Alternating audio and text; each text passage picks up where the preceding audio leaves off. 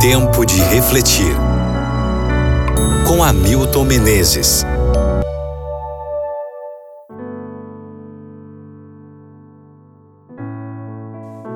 Salmo 23, versículo 3.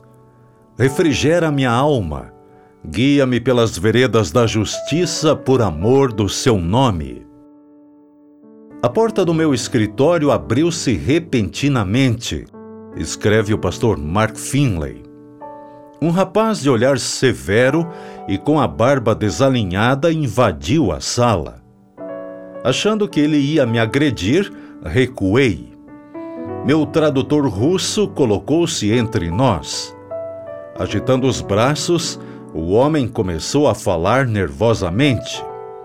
Era março de 1992 e eu estava realizando uma série de reuniões evangelísticas no auditório do Kremlin, em Moscou.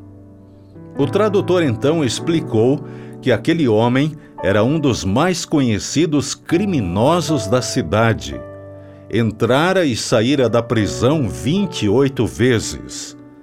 Cheio de culpa e sem esperança para o futuro, ele desejava encontrar paz.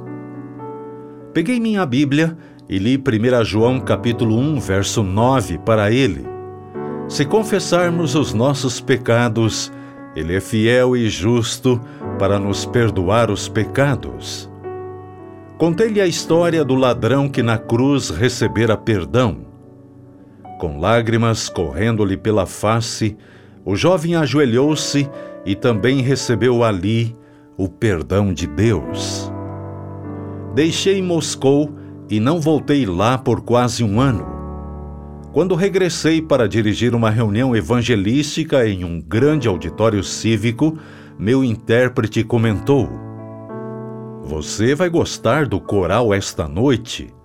Todos os coristas foram batizados no ano passado durante as reuniões evangelísticas. Gostei muito do coral e não pude deixar de reparar em um rapaz bem barbeado, de expressão radiante e pouco mais de 30 anos de idade.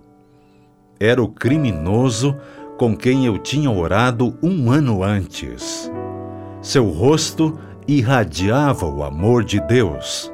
Seus olhos brilhavam com um senso de admiração pela graça de Deus. Os hinos fluíam de um coração convertido.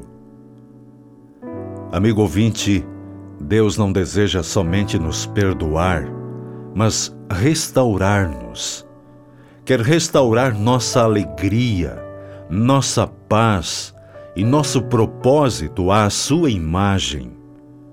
João escreveu desta maneira: Amados, agora somos filhos de Deus e ainda não se manifestou o que haveremos de ser.